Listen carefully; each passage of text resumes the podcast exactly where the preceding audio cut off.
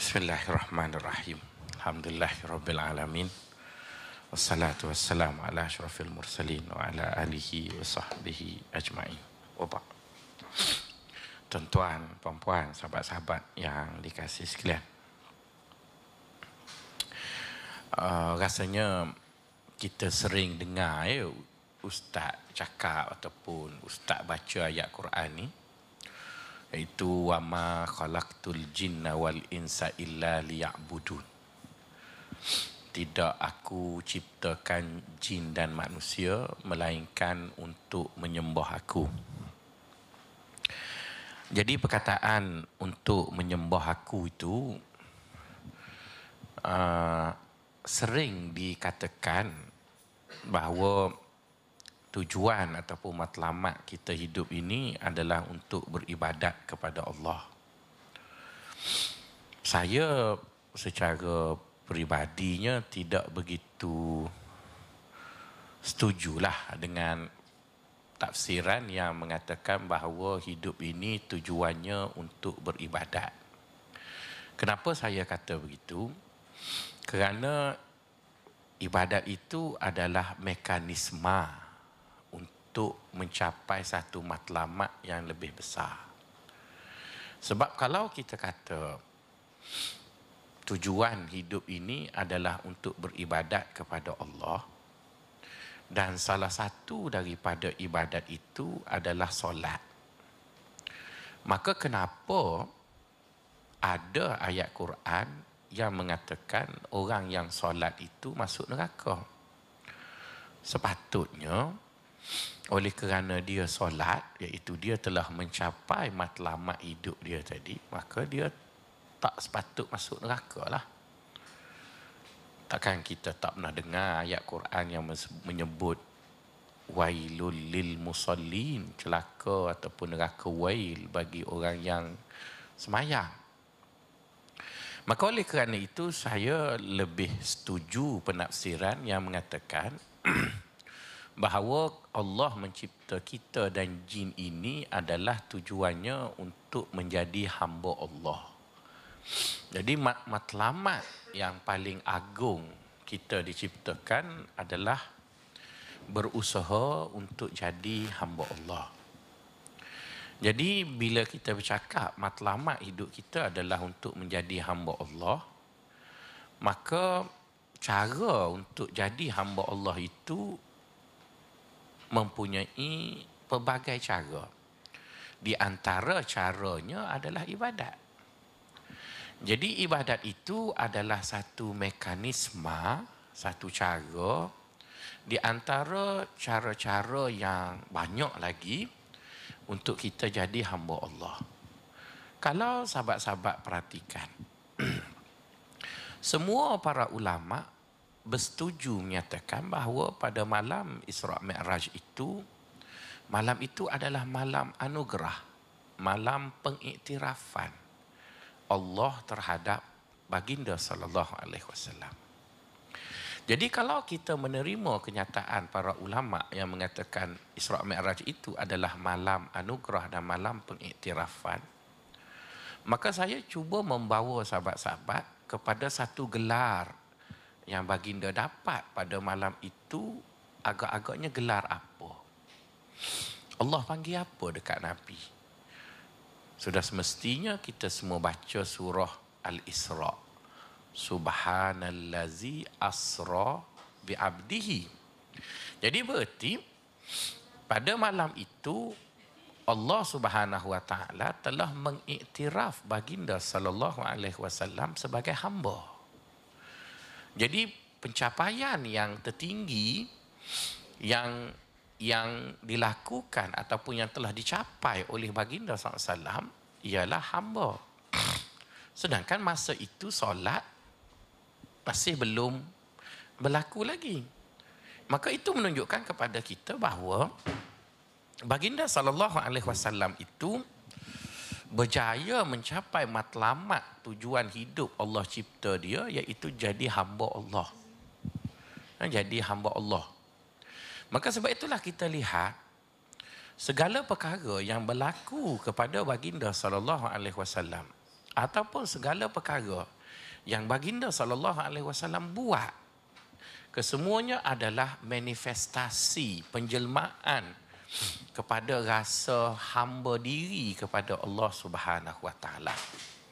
Jadi sebab itu saya mengatakan bahawa solat itu ataupun ibadat itu adalah salah satu daripada mekanisme bagaimana nak jadi hamba Allah. Jadi sepanjang kita hidup, kita diberi peluang, eh, kita diberi peluang daripada kita mengandung ataupun menanggung jasad ini dengan gabungan antara rezeki dan ruh itu kita tanggung jasad dan ruh kita dengan rezeki yang Allah beri. Ialah matlamat utama kita apabila kita mati biarlah kita benar-benar jadi hamba Allah. Jadi untuk jadi hamba Allah itu terdapat banyak mekanisme antaranya ialah ibadat. Maka kita pun semayanglah sebab semayang itu adalah mekanisme untuk jadi hamba Allah. Kita pun puasalah kerana puasa itu adalah sebahagian dari mekanisme untuk jadi hamba Allah. Kita taat perintah Allah. Jadi itu saya punya penafsiran yang saya rasa saya lebih setuju dengan ulama yang berpandangan begitu. Adapun orang lain yang menghurai lain daripada itu saya tak ada komen lah. Tapi saya nak sebut itu yang saya faham. Iaitu kita hidup di dunia ini matlamat kita ialah nak jadi hamba Allah. Okey sahabat-sahabat. Apabila kita telah jelas tujuan dan matlamat kita ialah nak jadi hamba Allah dan saya sebut tadi bahawa ibadat adalah salah satu daripada cara Allah Ta'ala suruh kita buat untuk capai matlamat jadi hamba Allah. Bila saya sebut salah satu, berarti terdapat cara-cara lain. Ada lagi cara lain yang bukan dalam bentuk ibadat yang Allah Ta'ala akan guna supaya kita tadi boleh capai matlamat kita jadi hamba Allah. Okey tuan-tuan dan puan-puan sahabat-sahabat sekalian. Apa caranya? Caranya banyak. Di antaranya pagi ini yang akan kita bincang ialah antara pemberian dan penolakan. Beri. Beri ini dia adalah terjemahan secara literal daripada perkataan Arab yang membawa maksud ataun. Kalau terjemah, kalau saya lah ya. Kalau saya terjemah, saya lebih suka terjemah makna dia dapat. Pemberian ni dalam bahasa Arab diambil daripada perkataan ataun. Ataun tu maksudnya berilah. Tapi jika ditembah secara konteksnya, saya lebih suka terjemah dia dapat. Ya? Dapat. Manakala penolakan pula, terjemah ataupun diambil daripada perkataan Arab man'un. Manaun. Kalau diterjemah secara konteksnya, saya lebih suka terjemah dia dengan makna tidak dapat. Perkataan dapat ini kalau diterjemahkan lagi dengan makna yang lebih mudah kita faham, kita sebut dia perkataan suka. Suka iaitu kita dapat apa-apa yang kita suka. Manakala tak dapat itu, kalau diuraikan lagi dengan makna konteksnya, kita panggil tak suka. Kita panggil tak suka. Tak suka. Jadi perkataan tolak? Tolak itu adalah terjemahan literal kepada man'un. Man'un dikonsepkan dengan makna tak dapat. Tak dapat secara khususnya maksud tak suka. Ada kala beri, tapi sebenarnya semuanya itu datang dari Allah. Ya? Semua itu datang dari Allah. Maka bila kita bercakap tentang perkara ini dengan kaitan kita nak jadi hamba Allah tu kan, And the end perbincangan kita ialah bagaimana nak achieve jadi hamba Allah. Jadi kita dah faham tadi nak jadi hamba Allah itu berbagai mekanisme antaranya ialah berkait dengan dapat atau tak dapat. Jadi bila saya sebut persoalan dapat dan tak dapat ini seolah-olah pagi ini kita berbincang tentang kehidupan kita di dunia. Kita duduk di dunia ini. Jadi bila kita hidup di dunia, kita sebagai seorang muslim kita percaya kepada qada dan qadar, ya. Percaya pada qada qadar. Kepercayaan kita tentang qada qadar itu membawa maksud apa-apa yang berlaku pada kita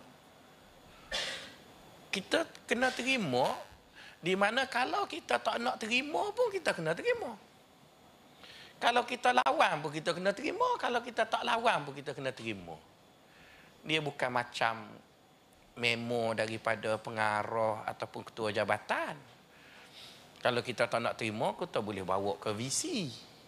Ataupun minta pekaum tolong demo untuk kita. Ada lagi. Tapi dengan Allah kita terima ke, kita tak nak terima ke, kita kena terima. Itu dia punya kepercayaan kita begitu. Jadi bila kepercayaan kita begitu, timbullah persoalan kepada kita. Kenapa Allah Ta'ala dia buat pada diri kita ni ada benda yang dia beri kita tak suka ada benda yang dia beri kita suka. Kan kita semua tahu Allah itu maha berkuasa.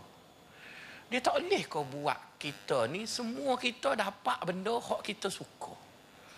Tak boleh ha? Dah lah dah boleh apa tak buat? Oh, kita tanya balik. Kan dak dak dak dak kata demo ni kuat. Allah tu kan azizun muqtadir dia maha perkasa, maha berupaya. Dalam hidup kita tengok, kita ada kala dapat benda yang kita suka, ada kala kita dapat benda yang kita tak suka. Maka kita bertanya, lah dalam hidup ni nyo buat lagu tu? Kalau tukar kat CP tu tak boleh ke? Semua orang senyum every time and everywhere. Kan? Make smile. Tak boleh buat ke? Ini kak pergi institut jantung, masam, betul kan? Pergi Habib Jual, senyum. Betul kan? Apa ada tempat senyum, ada tempat masam. Tak tak boleh kau buat orang macam senyum. Sekarang kan orang senyum mah murah. Hmm, gitu kan? Bininya senyum mah murah, suaminya masam. Sebab kena bayar. Betul kan? Maksudnya kenapa ada orang yang akan masam? Kenapa kena ada orang yang senyum? Buatlah semua orang senyum. Kalau awak tak boleh buat, maka awak bukan Tuhan. Tuhan kan maha berkuasa. Okey, kalau kita tanya begitu, maka kita akan dijawab, ya Allah boleh buat. Allah boleh buat. Tapi, untuk semua orang senyum, Allah akan buat di akhirat. Iaitu masuk syurga. Betul kan? Dalam syurga tu tak ada orang yang akan masam yang kita bincang dah hari itu. Syurga itu pure. Betul kan? Yang duduk dalam syurga tu semua senyum belaka. Yang duduk dalam neraka tu masam belaka. Dia tak ada orang duduk dalam neraka dia dapat syurga, apa panggil neraka banglo dia pun senyum. Toh. Neraka banglo lagi penat, ular banyak lagi. Betul kan? Jadi dia dia, dia takkan senyum. Dia dia dia masam belakang neraka dalam syurga senyum. Tapi bila duduk di dunia, kita sebut hari itu dia tidak pure dia capu dia ada senyum ada tak senyum jadi senyum itu kita gambarkannya dengan suka lah betul kan? Tak suka itu kita gambarkan dia dengan masam begitu. Cuma menjadi persoalan kita pada pagi ini apa tujuan dia buat begitu? Betul kan? Kita orang duduk universiti ni kita boleh terima tapi kita nak dia punya explanation. Ya, betul kan? Kita nak why je kita boleh terima kadang-kadang koperasi kita dah nak bankrupt Tapi kita tanya, wah. Betul kan? Dia kan diurus oleh profesor ekonomi. Itu kan bankrupt juga. Misalnya lah, perempuan gelak tu sebab perempuan labu banyak. Ha, saya tak sempat nak jadi ahli. Jadi Alhamdulillah. Ha, kan?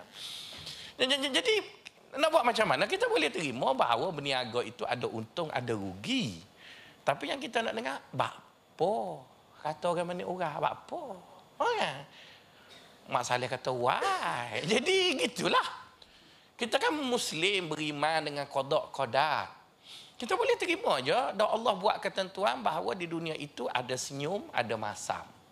Itu ada dapat, ada tak dapat. Okay? Tapi kenapa buat macam tu tu? Kenapa? Kenapa kenapa buat macam tu? Satu hari saya ada gambar-gambar masa saya kecil-kecil dulu. Jadi gambar tu saya bubuh dalam album lama, letak dalam almari kunci lah, tak bagi anak tengok. Satu hari tak jumpa mana ke anak jantan saya. Dia duduk tengok dengan kakak dia. Masa tu dia dah jauh satu. Saya duduk panggil dia pendek. Anak jantan saya tu saya panggil pendek dia. Ayah jenis mulut uduh. Hmm, pendek, kadang hitam. Panggil dia ayah tak sedar. Ayah kita nak kata kau orang kena kenapa kata ke anak lah jadi kita panggil ndek ndek dia panggil ke dia dia berkali terasa hati kali nak lawan ayah lepas tu dia belek-belek album saya jumpa gambar saya pendek juga gitu. Mengajar dia kopi paste kan? Genetik sama. Dia jumpa lepas tu lepas makan satu malam tu saya panggil dia. Pendek. Ambil pinggan ni dia basuh. Dia pun pergi hilang basuh. Sudah-sudah basuh pinggan dia mari. Dia kata baba kenapa baba suka panggil Najib pendek? Saya kata memang kau pendek pun. Habis baba pun pendek juga. Eh tinggi ni. Dia pun ambil gambar ni dulu pendek juga lepas pada tak aku pun tak panggil dah pendek dia kan kena pada aku juga kan Paling kurang dia dia tidak demo lah, dia demokrasi. Dia kata, why? Kenapa panggil saya pendek? Ayah pun pendek juga, jadi lebih kurang je lah. Dia duduk dia lah kita, betul kan? Jadi teori yang sama lah. Maksudnya kita tak boleh nak kata apa. Allah tentukan bahawa duduk di dunia ada kita senyum, ada kita masam. Itu kita dapat dan kita tak dapat. Boleh? Faham maksudnya saya ya? Okey, apabila kita sebut pemberian dalam Arabnya disebut atak, makna dia dapat iaitu suka dan itu simbolnya. Maka kita cerakinkan apa benda yang duduk dalam kategori dapat tu. Kan? Apa benda yang duduk dalam kategori dapat? Benda yang duduk dalam kategori dapat tu biasanya naik gaji, naik pangkat. Nah, boleh bini comel, suami handsome, macam-macam lah sehat, kaya, anak cute, uh, kulit yang menggerutu jadi licin. Macam-macam lah semua tu kita panggil dia dapat. Jadi bila kita dapat, maka kita pasti akan suka. Yang lawannya, sakit, tak handsome, kulit menggerutu, betul kan? Minta naik pangkat, tak naik-naik. Begitulah seterusnya, kita tak suka. Jadi bila kita dah jelas apa yang dimaksudkan suka dan tak suka, sebelum lebih jauh kita pergi berbicara, kita perlu ingat bahawa pada Allah, di sisi Allah, apa yang kita suka dan apa yang kita tak suka itu tak ada beza. Maksudnya kalau kita lihat dari persepsi Allah, iaitu Allah sebagai Tuhan yang memberi sesuatu pada kita, ketika dia beri dekat kita tu benda tu tak ada nilai suka ataupun tak suka. Yang memberi nilai suka atau tak suka ialah kita secara individu. Kita secara individu maksudnya kita secara individu aja yang mengatakan benda tu suka ataupun benda tu tak suka tapi Allah yang yang beri tu dia tak tak adalah ketika dia beri tu ha ni hak tak suka ni ambil kemung. Hak ada. Dia dia beri itu dengan tanpa nilai. Sampai kat kita je baru diberi nilai. Jadi nilai yang kita beri suka dengan tak suka itu dia terlalu relatif ataupun nisbi dengan individu berbanding dengan individu lain. Contohnya, bagi pekerja yang malas, bila dia demam tu dia suka sangat sebab boleh MC. Betul kan? Tapi kalau bekas ten, apa panggil naik chancellor kita dulu, lepas dia sakit tu, doktor bagi MC dia mari lagi saya difahamkan begitu. Jadi dibagi dia sakit tu dia tak suka. Sebab dia nak kerja. Bagi yang malas sakit sikit pun mana hok boleh dapat MC. Jadi sakit tu dia mari tak ada nilai. Cuma pergi dekat si malas, alhamdulillah pergi dekat si rajin Allah tak kan sakit tu satu je dan sakit yang sama pula bila kena kepada orang sakit yang miskin dia pun garu kepala pitih tak ada tapi bagi doktor untung sebab masyur sebab tu kalau orang semua sehat doktor tak kaya lah doktor tak pergi dah klinik dan sekarang pun doktor ramai dah gila nak letak jawatan sebab ada ubat serbaguna. Tuan-tuan tak pernah dengar kan? Minum air itu semua nyakit hilang. kan ada jual air lima ringgit, kanser hilang, jantung, semua hilang. Doktor pun bengong. Kan doktor profesor kat Mesir Melaya tu bengong. Hok ngaji patologi sampai ketua dia kata, "Bapa air satu ni semua nyakit hilang." Fakulti farmaseutika tu kena tutup sebab fakulti tu tak boleh buat air hok hilang semua benda. Betul tak betul saya tak tahu tapi yang penting orang hok jual tu dia claim gitu. Air ni telah dibaca 300 juzuk Quran di Melaka tu kan. Orang sakit gauk makan hilang, cimani hilang, susuk, semua hilang. Jadi nak nak sebutnya puan bila sebut satu benda datang dari Allah, dia datang dari Allah tu tanpa nilai yang datang dekat kita tu baru dia jadi nilai. Jadi nilai itu pastinya tidak sama dari satu orang dengan satu orang yang lain. Sedangkan benda yang berlaku tu sama. Benda berlaku tu sama. Misalnya tuan-tuan tak pernah jumpa ke orang yang tak boleh makan durian. Ya kan?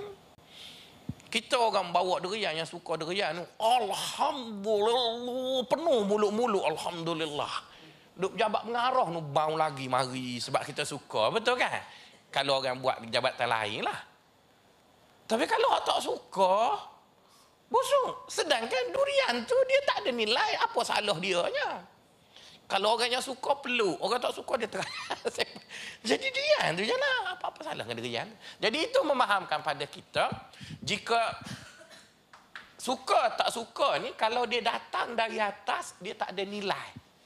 Nilainya subjektif berdasarkan orang, individu tadi. Jadi bila kita faham begitu, maka kita tak adalah nak marah sangat kepada Allah.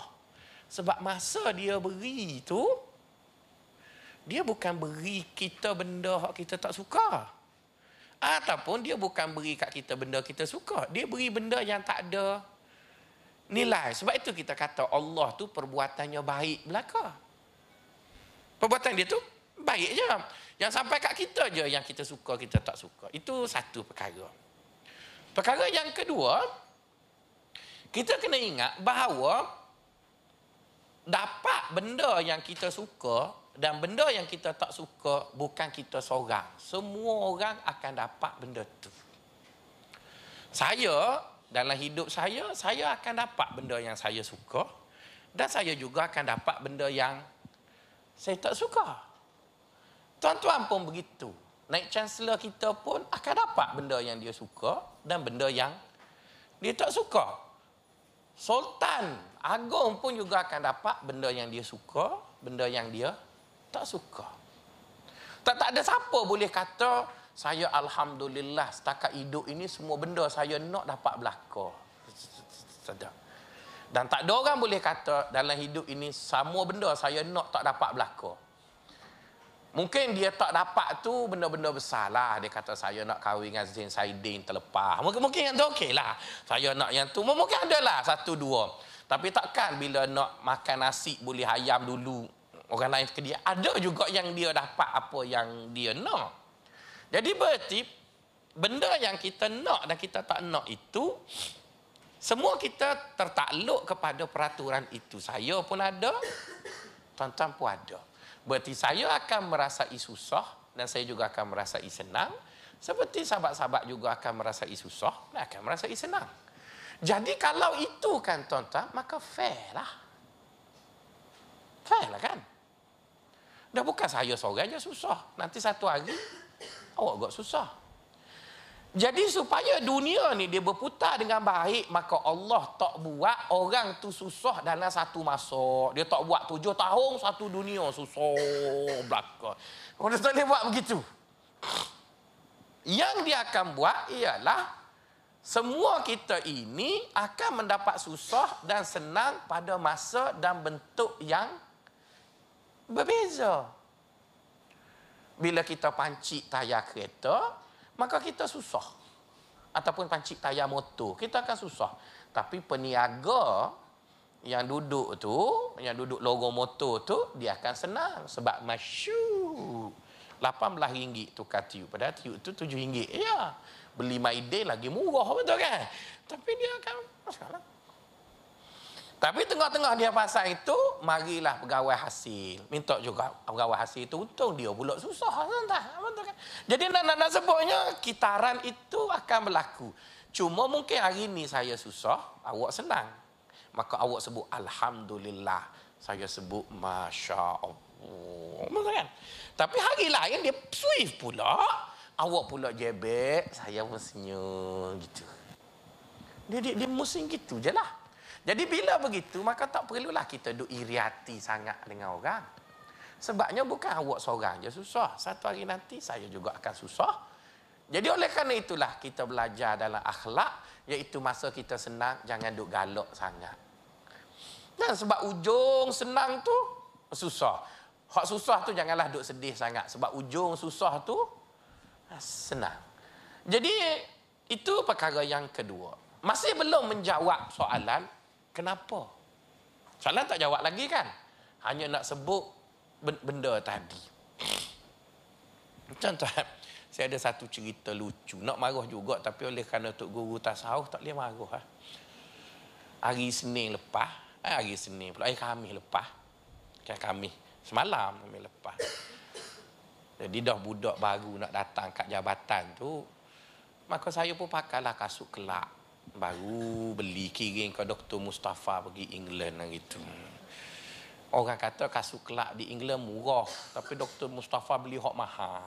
Jadi kena bayar lah juga ke dia walaupun mahal. Dia boleh mahal tu pakai sekali simpan lah. Sebab mahal ni.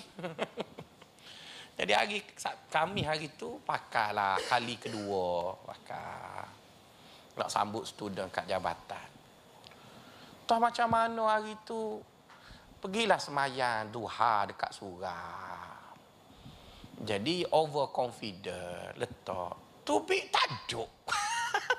taduk kan. Uh, mula-mulanya agak sangka baiklah pinjam. Masuk semayang dua rakaat pula sebab tunggu dia pinjam. Keluar, tak ada lagi. Jadi kan, Oh nak marah siapa dia tak tahu. Nak marah lebih-lebih tu guru tasawuf kenalah. Dulu kita duduk dengar orang lain lah. Betul kan? Siang, siang hari ni kita pula kena. Hmm. Ah, tak suka lah tu. Siapa suka? 400 setengah. Hilang. Baru dua kali pakai. Kasut tu tahan tapi orang lain dah pakai hari ni. Mari England tu cuti sabatika punya tu. Jadi siapa pun kata. Balik rumah pula. Petang tu isteri bawa kereta. Nyundo tu masa tu terkejut nak ambil anak ke mana lewat. Jatuh dalam lokal tujuh kaki. Kangkang. Kereta ke atas. Nak marah bini. Kereta dunia. Maha bini lagi dari kereta. Masuk bengki. Betul kan? kata ke mana?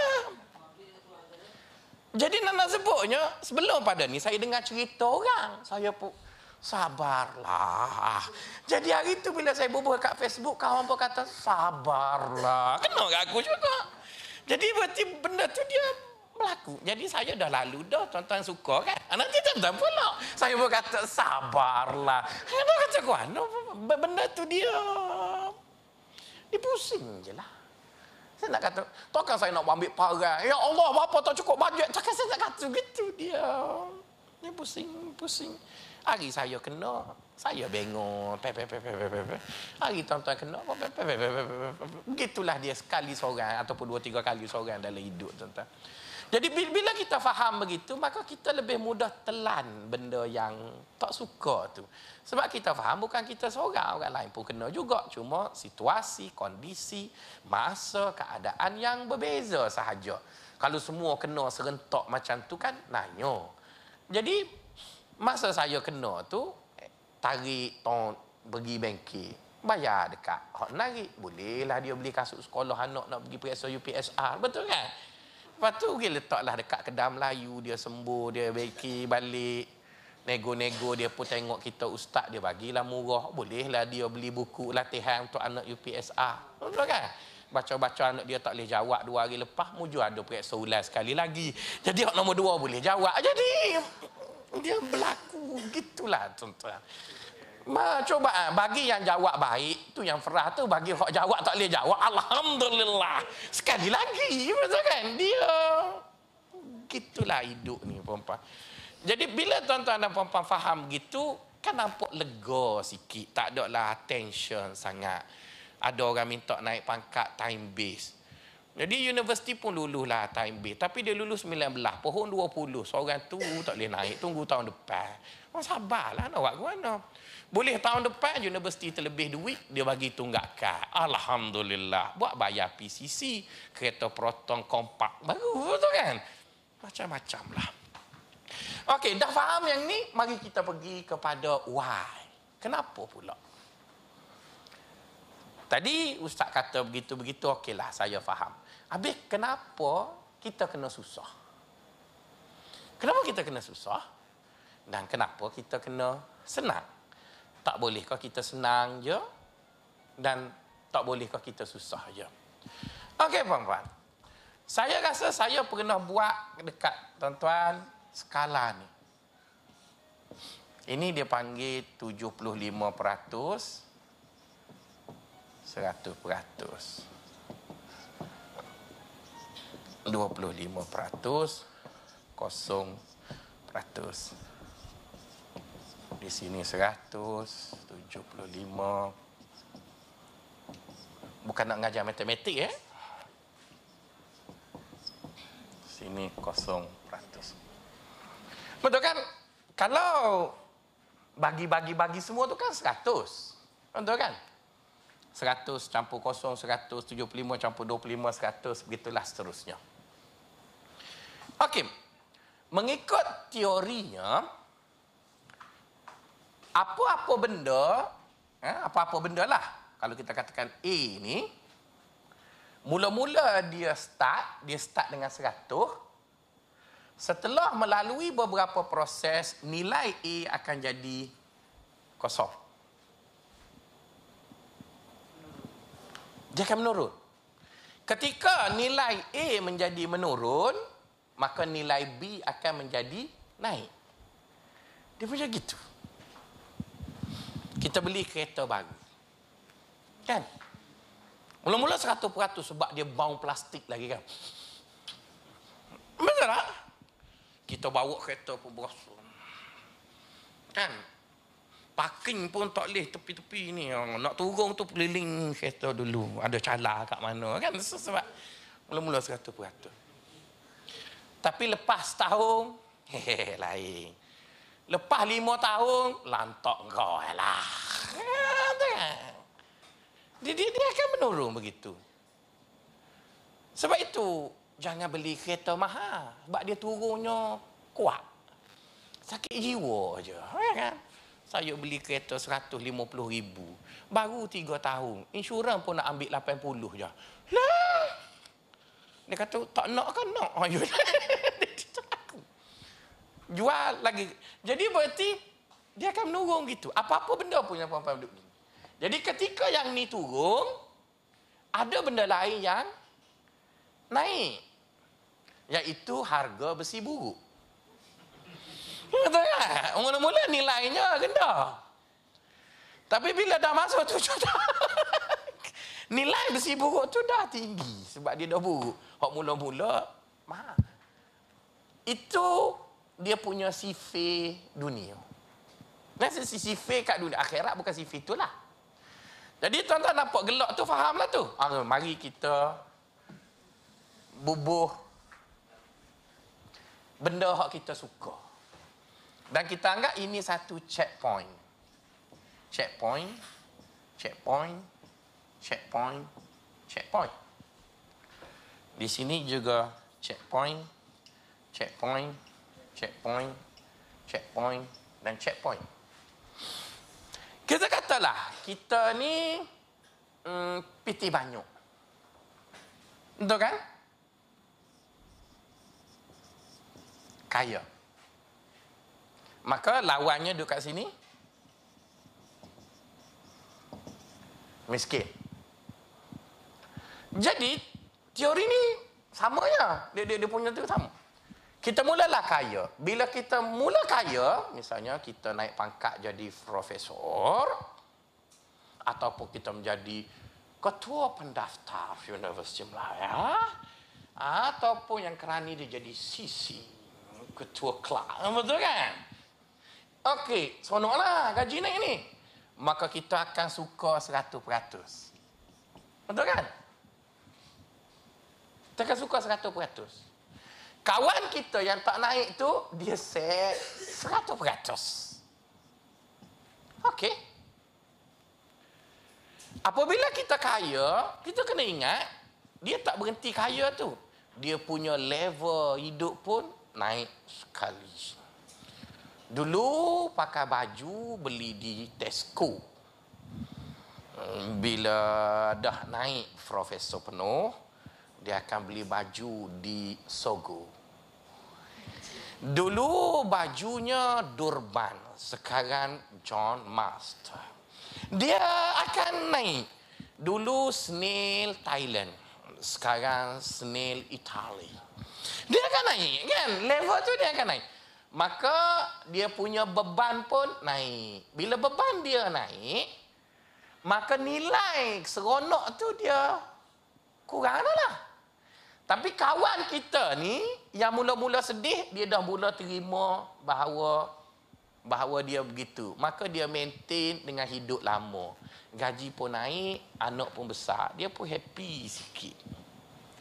Kita mula terbeban. Lepas tu, oleh kerana kita mama sangat kaya, maka dia mari pula dia mula rasa ego. Sebab kita pitih banyak. Yang kat sini tawadu. Bagus je begitu. Kemudian dia akan pergi, pergi, pergi. Akhir sekali harta itu membebankan. Manakala yang ni menyeronokkan.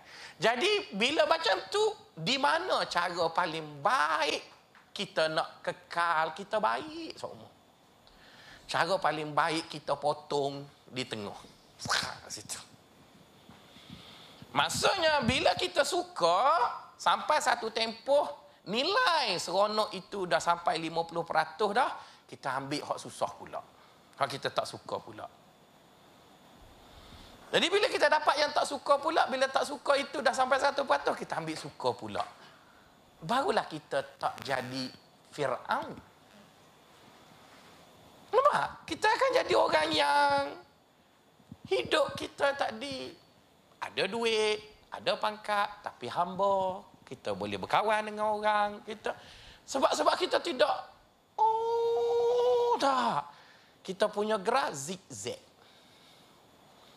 Suka tak suka, suka tak suka, suka tak suka, suka itu, itu yang jadi baik itu.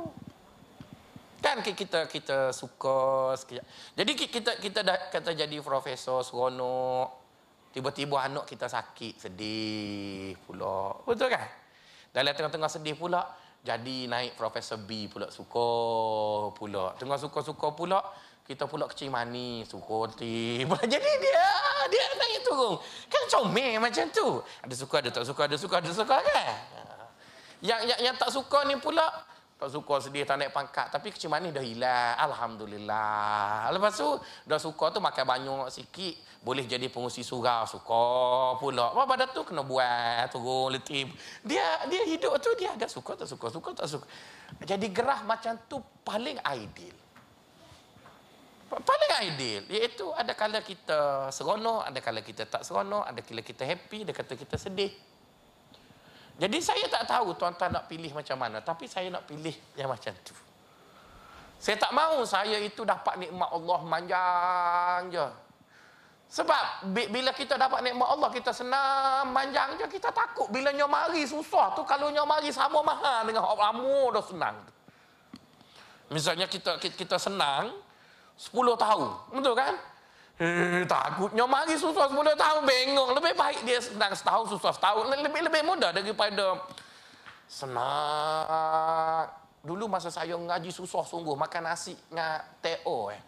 TO tu bubuh nasi, bubuh TO tu itulah lauk, minum pun TO juga masa student dulu. Sedih tu kak bila aku nak kaya, bila nak kaya. Mari jadi pensyarah Muslim Melayu. Wah, perut bucik dah. Senang kan?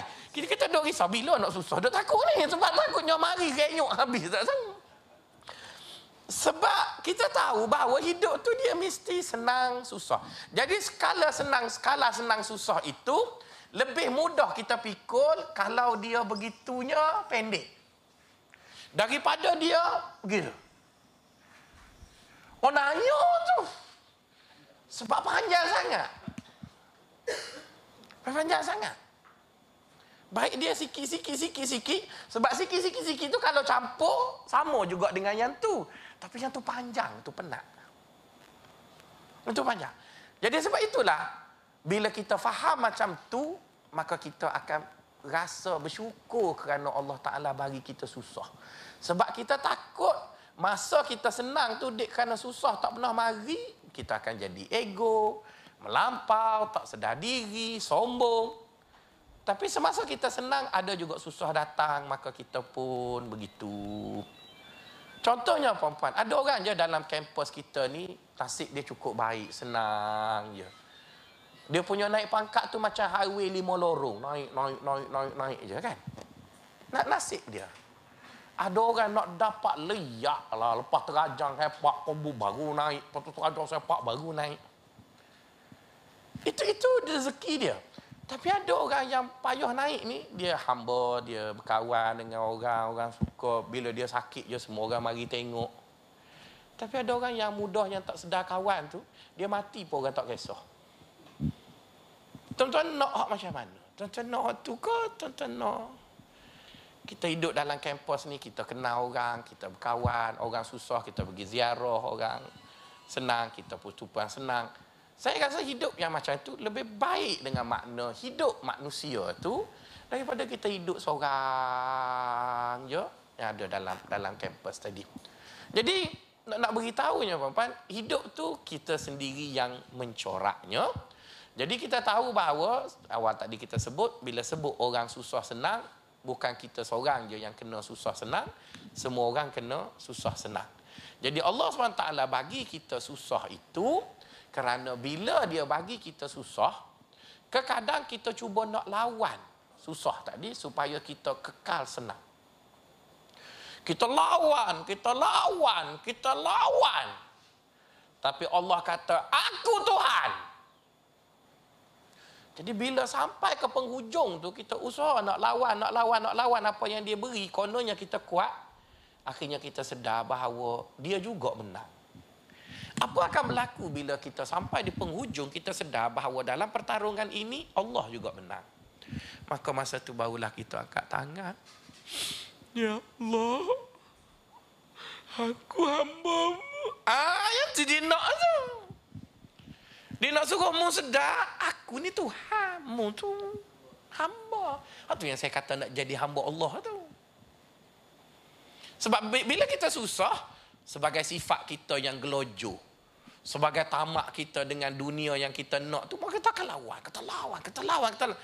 tapi menang dia juga. Bila menang dia kita pun semaya aja ya Allah. Kitanya ialah pakar neurologi kau apa benda kanser di PPUM 8 kali dapat anugerah. Tapi bini kita kena kanser tak boleh ubat. Oh. Nampak? Masa tu kita angkat tangan lah kan? Angkat tangan tu Allah nak. Tu, tu bagus lah tu. Akulah Tuhannya. Akulah Tuhannya. Sebab kita tak akan angkat tangan kalau dia bagi kita senangnya. Dia, dia, dia, dia, dia nak bagi kita begitu. Itu, itu contoh je lah.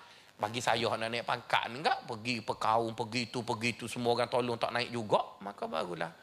Ya Allah lembutlah hati dekan aku. Betul kan? Lembutlah hati TNCA. Betul kan? Ah, tu dia nak tu. Ngaku kan aku ni Tuhan ni. Itu dia, dia pagi susah tu. Jadi susah itu bukan dia nak penanya kita. Dia bukan macam kerajaan tak ada duit. Dia naikkan begitu kita susah. Allah bukan kerajaan. Dia dia dia Tuhan. Dia nak suruh kita ngaku. Jadi bila kita dah angkat tangan mengaku dia Allah. Maka tu betul lah. Dan bila kita sudah merasai peritnya susah, maka bila kita senang, senang kita tadi ada syukur. Tak lupa. Jadi itulah yang dia panggil. Kenapa dalam hidup ini ada kala dia beri, ada kala dia tak beri. Sebab dia nak suruh kita sedar bahawa dialah Allah yang maha berkuasa. Jadi sebab itulah saya tahu sahabat-sahabat semua baik. Sebab itu bila sahabat naik pangkat, buat kenduri selamat. Ingat Allah lah tu. Cukup lah tu. Bila sahabat tak naik pangkat, panggil semayang ajak. Ah, betul kan? Ingat Allah juga lah tu. Bagus lah tu. Jadi maksudnya kita susah kita ingat Allah, kita senang pun kita ingat Allah. Jadi itulah lebih kurang bicara kita pada pagi ini yang dimaksudkan dengan kaitan antara pemberian dan penolakan dengan tauhid kepada Allah Subhanahu wa taala. Assalamualaikum warahmatullahi wabarakatuh.